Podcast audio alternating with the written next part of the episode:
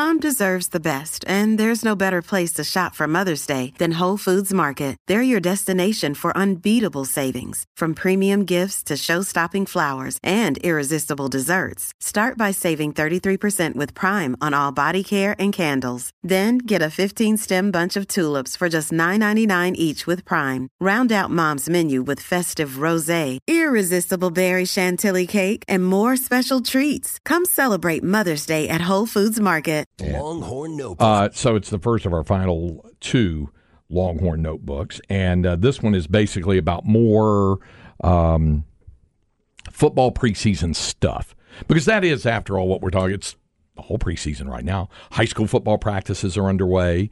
Tomorrow, the Longhorns hit the field for practice. Right now, as we speak, Sark is doing a uh, his camp opening press conference over on campus right now, and uh, toward that end, two more Longhorns have come in for preseason honors. Uh, you know, the Maxwell Award is one of those National Player of the Year awards. And I've had a lot of people ask me um, uh, and ask us over the years, and not just me or not just Jeff, or uh, but also others who have worked here on the station about the retired numbers inside of DKR Texas Memorial Stadium, and it requires uh, winning a National Player of the Year award, not necessarily the Heisman Trophy. It, it, as long as it's a National Player of the Year award. For example, uh, Vince Young won a Walter Camp Award and a Maxwell Award, uh, and his name up there. But you know uh, that it, it that that what didn't of course include the Heisman Trophy. But of course, Ricky Williams and Earl Campbell's names are up there as Heisman Trophy winners. Well, uh, Xavier Worthy and Quinn Ewers both have been had their names placed on the watch list for the Maxwell Award, uh, which is given to the College Player of the Year since 1937, one year after the Heisman started.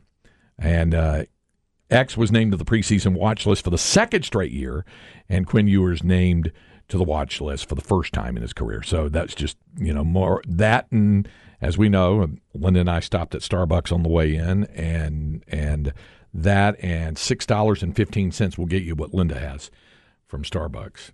You want to tell everybody what your your beverage of choice is from Starbucks? Yeah, it's not too fussy. I mean, some would say. Go on. So triple grande, non-fat. All right. First of all, triple grande for folks who don't know what that three means. shots. That's three shots of espresso. espresso.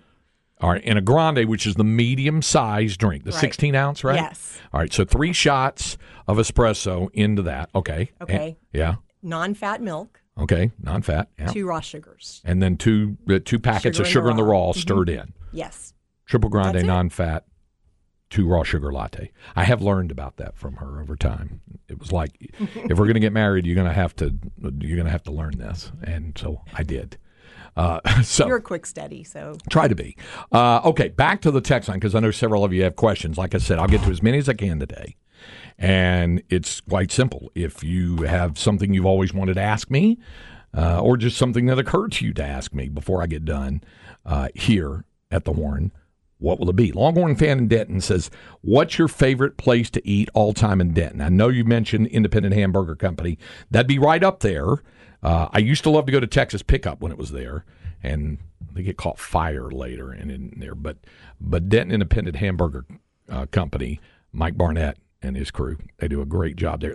Linda lived in Denton for several years. Is Yes. it where, was there a specific place you liked more than any other? oh, Denton Independent Hamburger Company was really on my list for sure. Skip Johnson, the head coach at Oklahoma, was a big DIC guy. I also, when I was up there, liked going out. It's no longer in business anymore. The Clay Pot Eatery in Krum, uh, where you could just eat tons, you know, and they had that big giant block of cheese on your table, and you would get that eat off of that.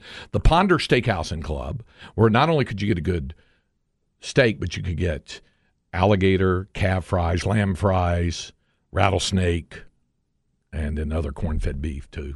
I the- think this was after your time, but Mr. Chopsticks Mr. Chopsticks uh, best chicken fried rice you ever came had. after me. Yeah. Yeah. Okay. Mhm. All right. Uh, wife and I are expecting our first child come October.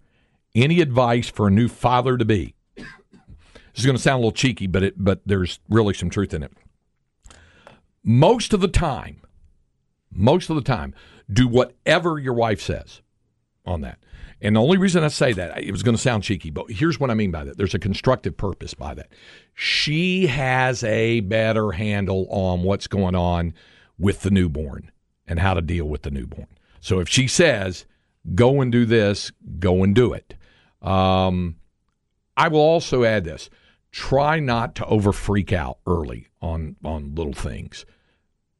Trust your instincts on a lot, but try not to you know, worry too much if the child sleeps a little more or not as much as you think. And I know you can read all the the guides and things like that.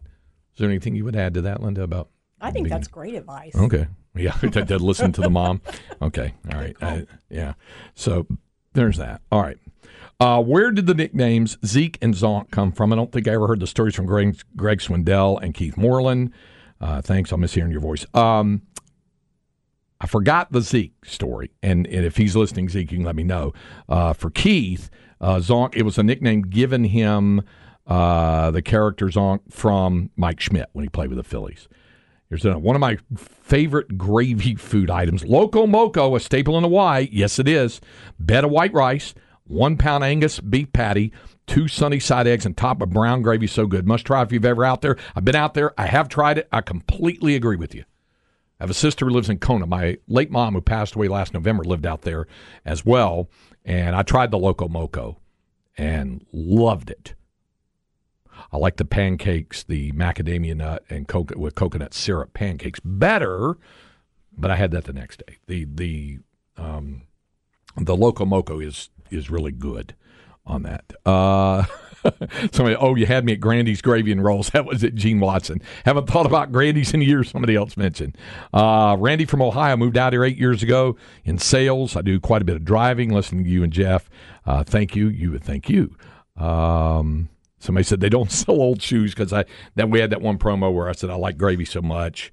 I said I would have gravy on an old shoe or a hockey puck or something like that. Um, from Matt, To my first Longhorn basketball game this year. Good, good for you. Uh, as I sat there, I wondered, where is Craig Way? And there he was, seven rows in front of me, doing his job like he always does. Made me think of the job he's done in the past, present, future. I appreciate that. Thank you. And it's, uh, in a lot of cases, I have the best seat in the house. Not always. I, it, it Texas, I have great broadcast positions. Um, other places in the Big 12, some are better than others, some significantly better than others, or more to the point, some significantly lower and not nearly as good as others. I'm looking at you, TCU. Name the sport. The football booths in the lower, it's in a low point and down in the corner of an end zone right near the speaker there. But you adjust. Um, so, and it, well, we've talked about the baseball broadcast position for visiting radio being up in the stands. Actually, that can get interesting. Uh, Dan the man, thank you for the kind words. Uh, as fellow Dodger fans who say go blue, I, you know, uh, I said congratulations to you and Linda on your partnership. Hey, I, I hope uh, that they do make a deal today. I don't know. I mean, you know, of course, Gene's in on that stuff. He hears it. Uh, mentors, says Mercer Mafia. Uh, the two big mentors in uh, my life. Uh, you mentioned Bill Mercer, ninety six years and still cranking out hilarious emails that I get from him from time to time.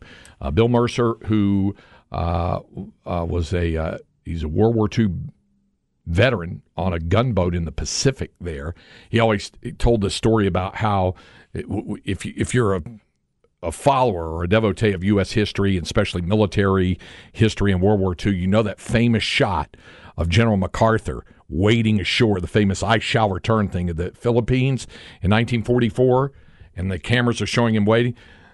Bill Mercer was with a gunboat crew that he said was was a hundred yards up the shore, and he said the Japanese were still shooting at us. He said we'd cleared off enough of a beachhead for MacArthur to get way to shore and have the Stars and Stripes cameras shooting all that, and then they got him out of there pretty quickly while it went. But he was a great broadcaster.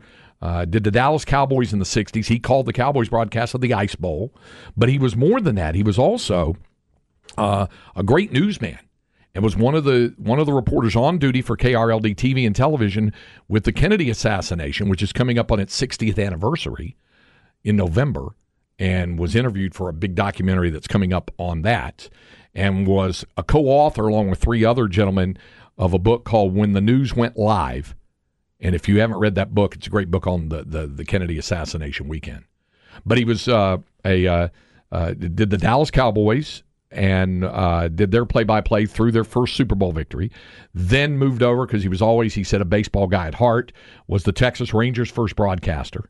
In 72 and 73, worked with Don Drysdale, then worked with the, the late Dick Risenhoover, who came in and worked with him there. He went to Chicago, worked with Harry Caray on the White Sox for a couple of years, which he said were largely forgettable years working with Harry Caray. But he taught at North Texas for over 40 years and was the uh, voice of the University of North Texas.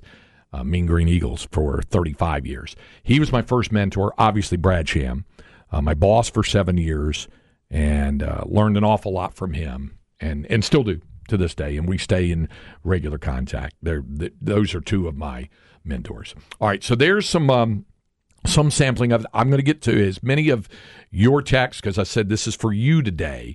You can ask me whatever you want to ask me, and I'll try to get to as much as I can all the way through the rest of the show. Up next, one final inconceivable. When we continue to light the tower on the horn, 1049, 1019, AM 1260. We're live, local, and digital on the Horn app and at hornfm.com.